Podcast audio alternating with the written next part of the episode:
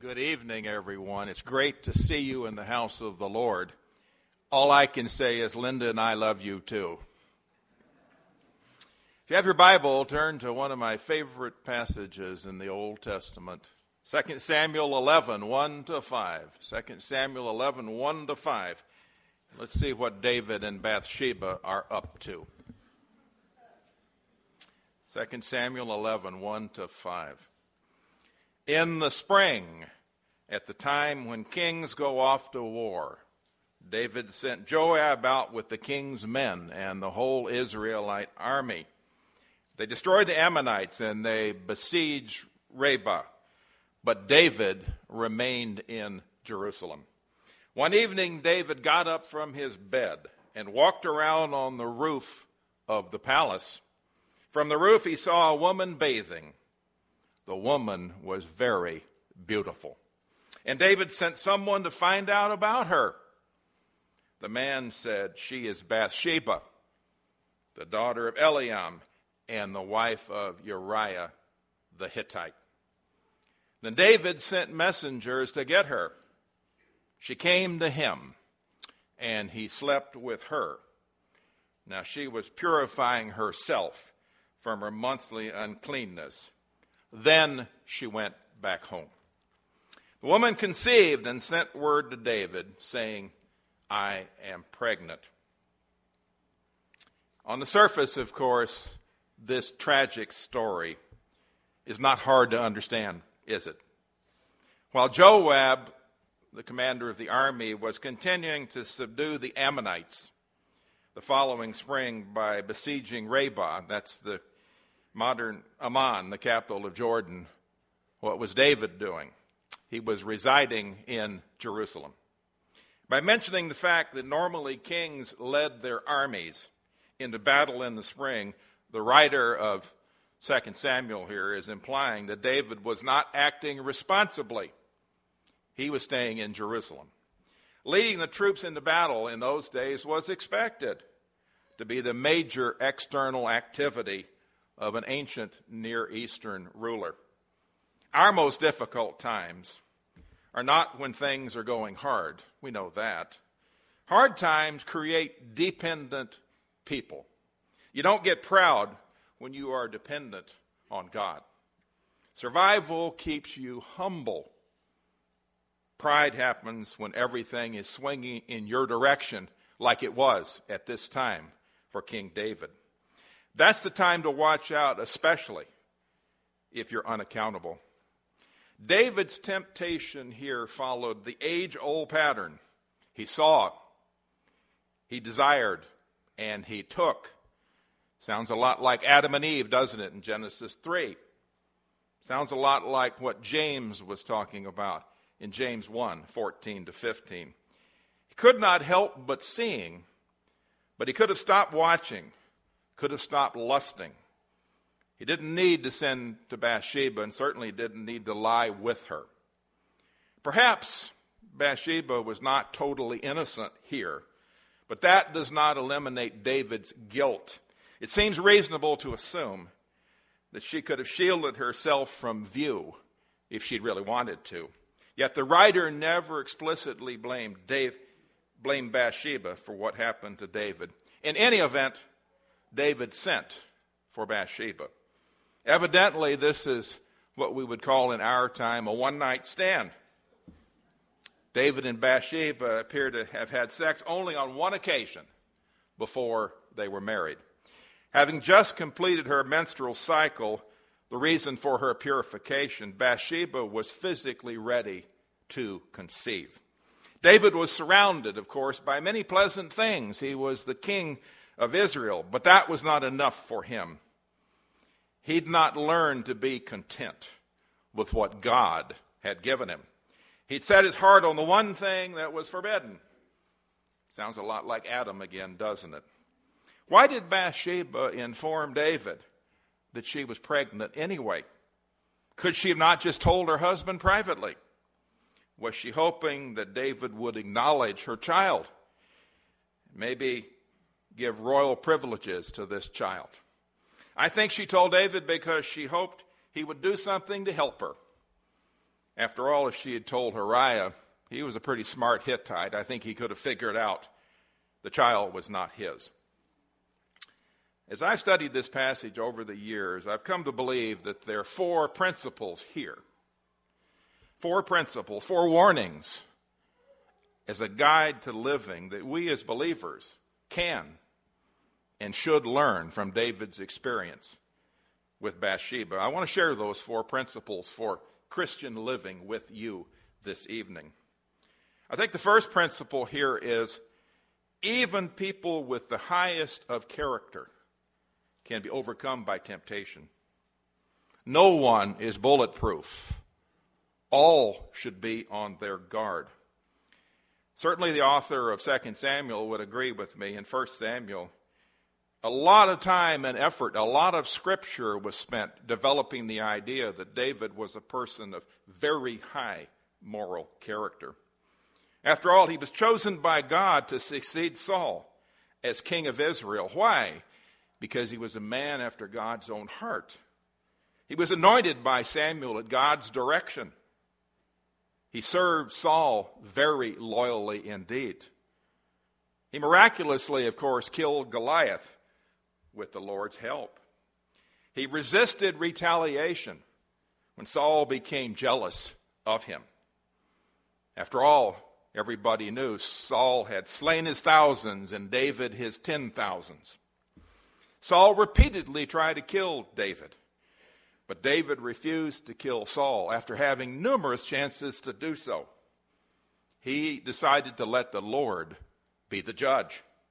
His loyalty and friendship with Jonathan is a role model relationship, brother to brother. As king, David repeatedly called on the Lord for advice and help before going into battle.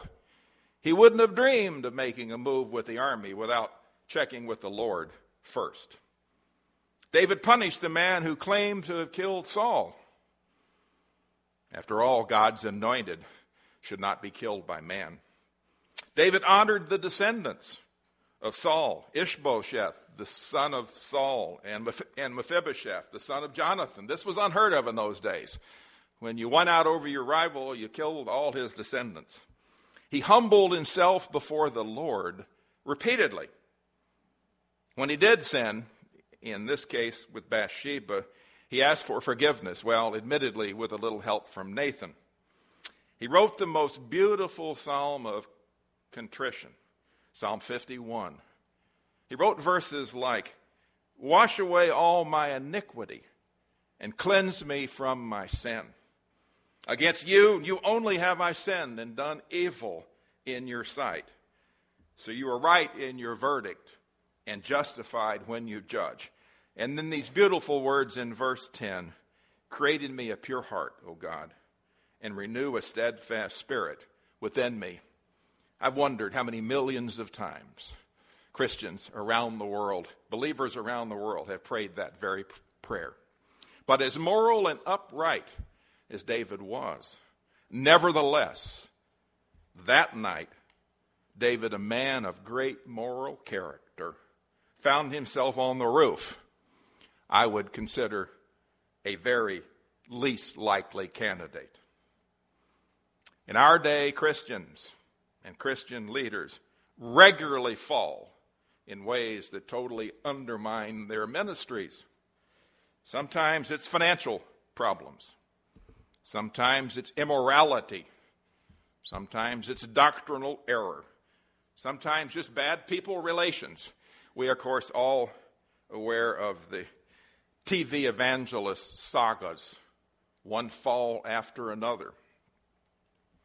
I doubt if there's a person in the room here who doesn't know of a pastor or a deacon or even a choir director, otherwise of high moral character, that succumbed to temptation in such a public way that their ministry was undermined. One of the largest churches in the Tampa area now is undergoing real problems. You see, a check for $50,000 was written on an account that supposedly had $200,000 in it, but it bounced. Where had the money gone? Investigation led to the fact that some of the administrators had withheld money for the government, you know, payroll deductions. But the government never got the money. All of a sudden, we have a, a church of the Lord, millions of dollars in debt to the IRS. One gets the feeling Satan really is alive and well. Well, C.S. Lewis would agree with that. C.S. Lewis is one of my favorite authors. I've read most of his books. One of the ones I like the best is the Screwtape Letters. This is a series of letters from the worldly wise old devil. His name was Screwtape to his nephew. His name was Wormwood. Wormwood's getting advice from Uncle Screwtape on what to do to accomplish Satan's agenda here on earth. Each letter, there are about 15 or 20, focuses on a different sin area. I particularly like the one dealing with the devil's presence. Here's Screwtape now writing to his nephew Wormwood. He says, Our policy for the moment is to conceal ourselves. We are really faced with a cruel dilemma here, my nephew Wormwood. When the humans disbelieve in our existence, we lose all pleasing results of direct terrorism. On the other hand, when they believe in us, we cannot make them materialists. We can't make them skeptics. We can't make them immoral. I do not think you will have much difficulty in keeping, keeping the patient, that's the believers, in the dark. In fact, the devils are in their mind, predominantly comic figures in the modern imagination. If any faint suspicion of your existence as a little devil were to surface, just suggest, well, I wear red tights and I have horns. We, this is again uh, Screwtape writing, we want the church to be small.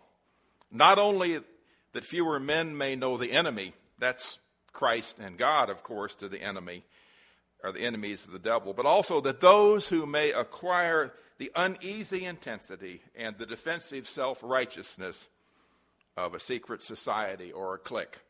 So, the first principle I see in this David Bathsheba episode is no one is bulletproof, no matter how high a moral standing you may think you have.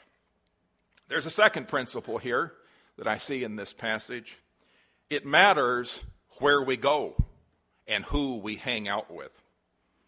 David's first mistake was not being where he should have been. It was springtime, and he should have been at war. But he found himself in Jerusalem in the palace with idle time on his hands. Satan loves times like this.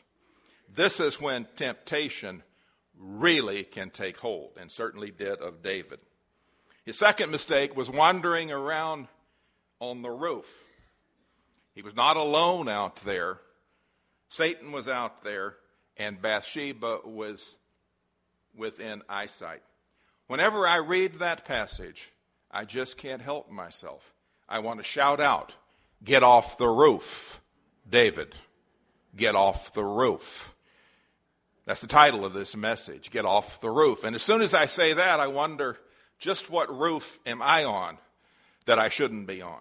What roof are you on that you need to get off right away? This passage is a bit ironic to me. David was not lacking in female companionship. Now, admittedly, he was no Solomon. Solomon had 300 concubines and 700 wives, but that's a lot of women. But the Bible says David had at least 10 concubines and three wives. Maybe 13 was an unlucky number. However, he made the mistake that many believers make today. They linger in the wrong place at the wrong time. Temptation overcomes them as they seem to think they are immune to sin. I've heard many a pastor characterize this as they're living on the edge. They're toying, toying with sin. A similar situation involved Joseph and Potiphar. Joseph's behavior is role model in this particular kind of situation. Genesis 39 reads So Potiphar left everything he had in Joseph's care. With Joseph in charge, he did not concern himself with anything except the food he ate. Now, Joseph was well built and handsome. And after a while, his master's wife took notice of Joseph and said, Come to bed with me. But he refused. With me in charge, he told her, My master does not concern himself with anything in the house. Everything he owns, he has entrusted to my care. One day he went into the house to attend to his duties, and none of the household servants was inside. She caught him by his cloak and said, Come to bed with me. But he left his cloak in her hand and ran out of the house. Quite a contrast between David's behavior and Joseph, isn't it? Joseph did not linger. Joseph recognized that he was in the wrong place at the wrong time. And he reacted immediately, didn't he? He did what I have called for years the Joseph thing and fled, not allowing temptation to gain roots. Great advice for all of us to follow, to do the Joseph thing at times. As a business traveler, I am very familiar with temptations associated with being out of town and being away. Perhaps you're familiar with the expression Dr. Jekyll and Mr. Hyde. I've always referred to it as a person with split personality. I have found myself using it a lot over the years. I know many a business traveler who's Dr. Jekyll at home and who's Mr. Hyde on the road. So it reminds me of the expression, what happens in Vegas stays there. My business career involved 22 moves and nearly weekly travel. That's a lot of moves. That's a lot of travel.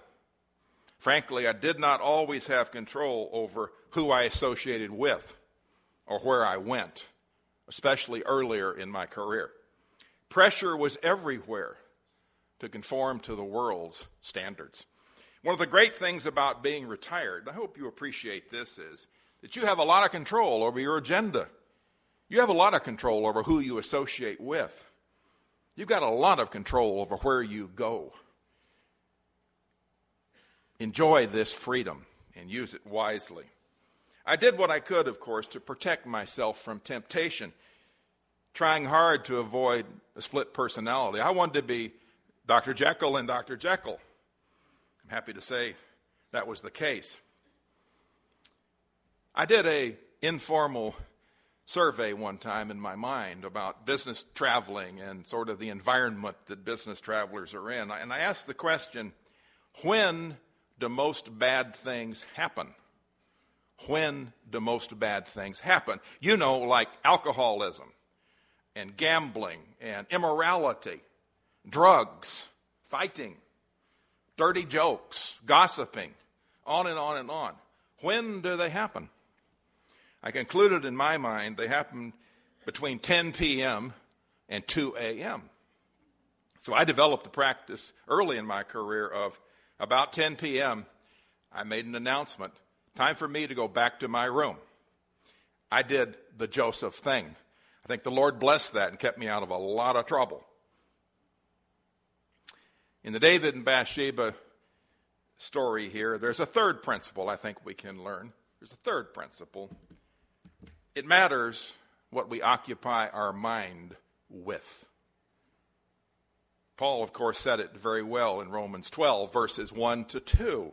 Therefore, I urge you, brothers, in view of God's mercy, to offer your bodies as living sacrifices, holy and pleasing to God. This is your true spiritual act of worship.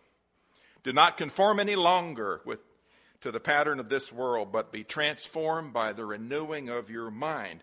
Then you will be able to test and approve what God's will is, his good, pleasing, and perfect will.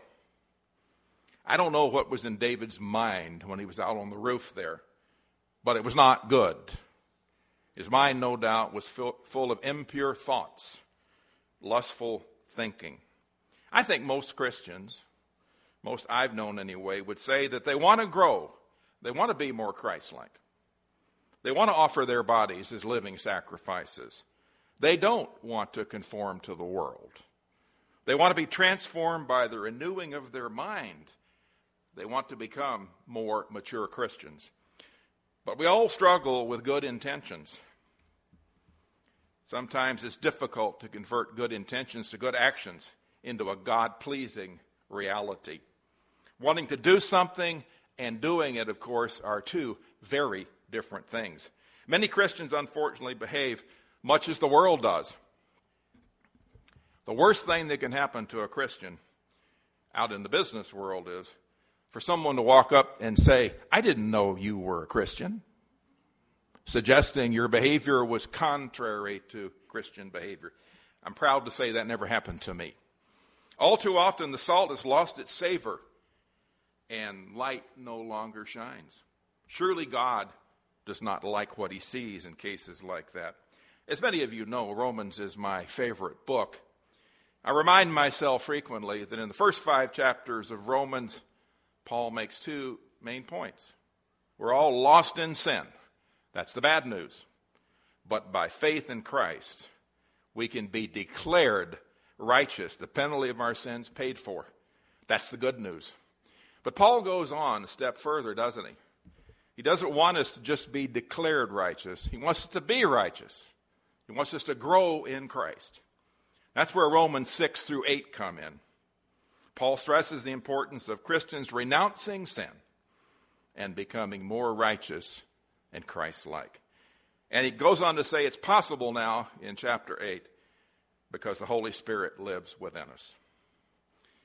I've often asked myself, yes, I understand that, but what practical advice can I give to myself, could I give to others about becoming more Christ like, to living a more holy life? The best advice of which I am aware is that given by Billy Graham in his book on the Holy Spirit, where he's talking about Romans 8. He tells a story there I just love. My favorite story. I tell it to myself from time to time, and I want to tell it to you this evening. You need to hear this story if you haven't.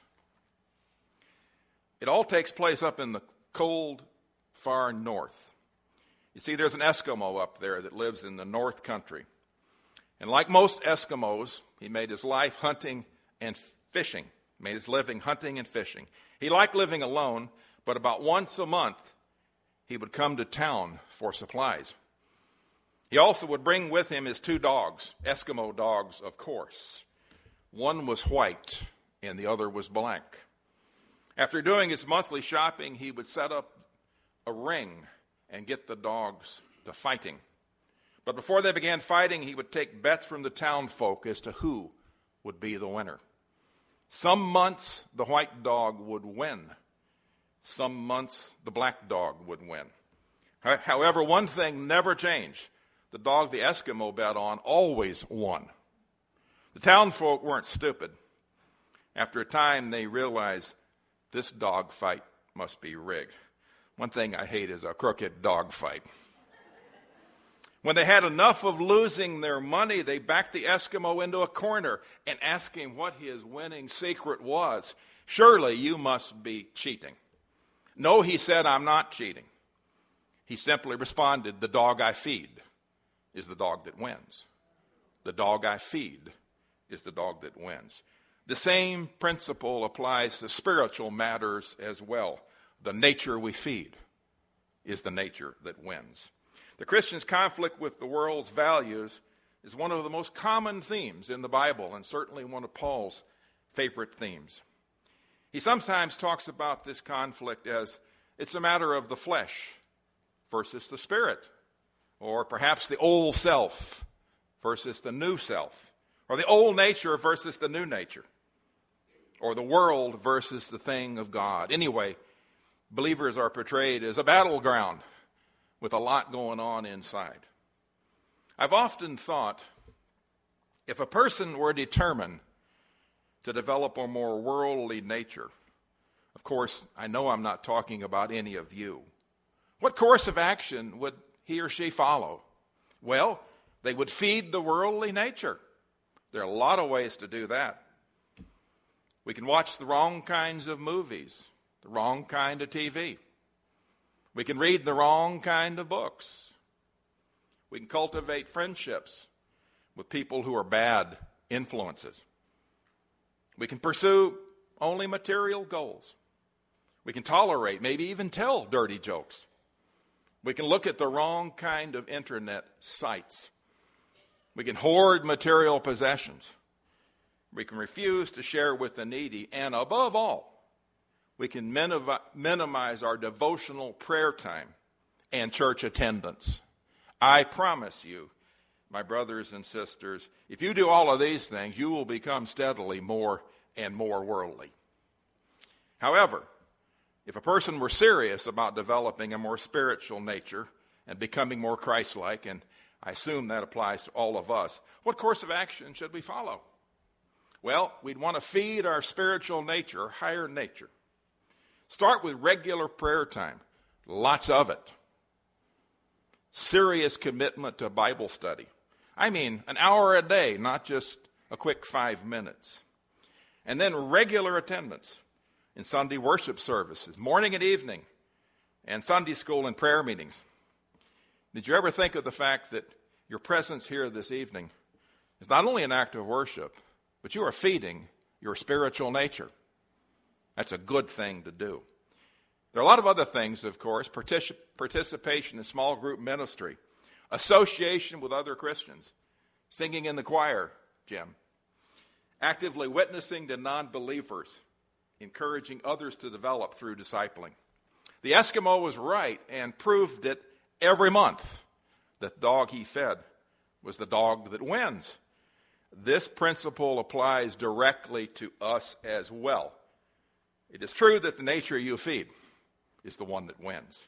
As the Lord looks down and sees you, does he see a sinner saved by grace, but committed to becoming more Christ like? I pray this be so. Or does he see you as not much different than the world and wants to turn his head because he doesn't like what he sees? There's a fourth now and final principle I think we can learn from David and Bathsheba.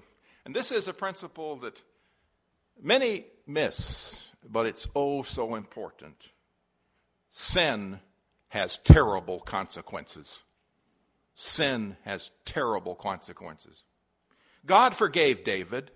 No one could read Psalm 51, read a petition like that, and believe anything other than David was saved, was forgiven by the Lord. Forgiven. But, capital B, capital U, capital T, David's sin with Bathsheba had terrible consequences. Uriah was murdered, Bathsheba's wife. Uriah turned out to be more righteous than David, frankly, at that moment. And when David's attempts to get her back to get him back together with Bathsheba failed, he just sent a little note to Joab. You remember this story. Put him where the fighting is roughest, and then pull back all the other soldiers and let him be slaughtered out there. It's exactly what happened. So Uriah is murdered. Bathsheba's first child, the child of her union with David, died, even though there was great prayer and a lot of lamenting to follow. And then David's family became the role model dysfunctional family. Absalom's sister, Tamar, was raped by brother Amnon, David's oldest son. Amnon was then murdered by Absalom, another son, in revenge. Absalom was disloyal, forcing David to flee Jerusalem for his life. And then, of all things, David, Absalom slept with all ten of David's concubines in near public view in a tent, probably not far from the very spot on the roof where David was standing that evening. This, of course, was a bad example for Solomon. No wonder he had 300 concubines and 700 wives. No wonder he got involved in idolatry. And this goes on and on. The seed was planted for a divided kingdom, which then led to a captivity and all these horrors and difficulties associated with Israel. Sin has its consequences. Jay Adams is a well known authority on counseling and the writer of many books on the subject.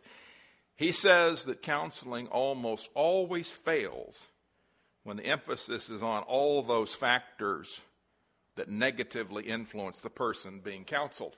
In other words, this person is the way they are because they had a poor home life, or bad parents, or a single mom, or they have an alcohol problem. That's the way they are. Or they've got a drug problem. They had a bad school environment. Hey, argumentative spouse. None of us have to worry about that. Had a bad, bad influence from friends. The message in all of these things is it's not your fault. It's strictly you are a victim of circumstances. Jay Adams goes on and says, however, counseling can be successful when a person realizes that sin is the problem. The message is simple it's your fault. Fortunately, through faith in Christ, with the help of the Holy Spirit, you can do something about it. Thank the Lord for that. In Galatians 5, Paul writes, So I say, walk by the Spirit, and you will not gratify the desires of the flesh. For the flesh desires what is contrary to the Spirit, and the Spirit what is contrary to the flesh. They are in conflict with each other, so that you are not to do whatever you want. But if you're led by the Spirit, you're not under the law. We are encouraged by Paul to avoid the acts of the flesh and to produce instead the fruit of the Spirit. That's another way of say, saying we are to starve our lower nature and feed our spiritual nature, feed our higher nature. In Ephesians 6, Paul writes the immortal words Finally, be strong in the Lord and in his mighty power. Put on the full armor of God so that you can take your stand against the devil's schemes. For our struggle is not against flesh and blood, but against the rulers, against the authorities, against the powers of this dark world, and against the spiritual forces of evil in the heavenly realms. Let us pray. Father, bless this word we've read this evening. May we as believers heed the lessons that David learned in his affair with Bathsheba. May we really understand even people with the highest of character can be overcome by temptation. Help us to be on guard. Satan is everywhere. Help us to understand it matters where we go and who we hang out with. Help us to choose wise, wisely in this regard. Help us to understand it matters that we occupy our mind with good things. Help us to feed our spiritual nature and the star of our lower nature. And help us finally to realize, Father, that we know that sin has terrible consequences. Help us to take sin much more seriously. In the name of Jesus, we pray these things. Amen. Thank you, brother. Thank you. Thank you. They're going to be moving right away, and uh, we're going to really miss them. They've been a real blessing to our church. Father, thank you for loving us and forgiving us for the sin in our life. Thank you for leading us along the paths of righteousness. Father, we pray that we could take this message tonight and uh, put it into our life and let it be a real help to us as we move through these days that we're in. Father, we pray that you'd watch over us and help us to really stand for you at each opportunity. For we pray it in Jesus' name. Amen. Thank you.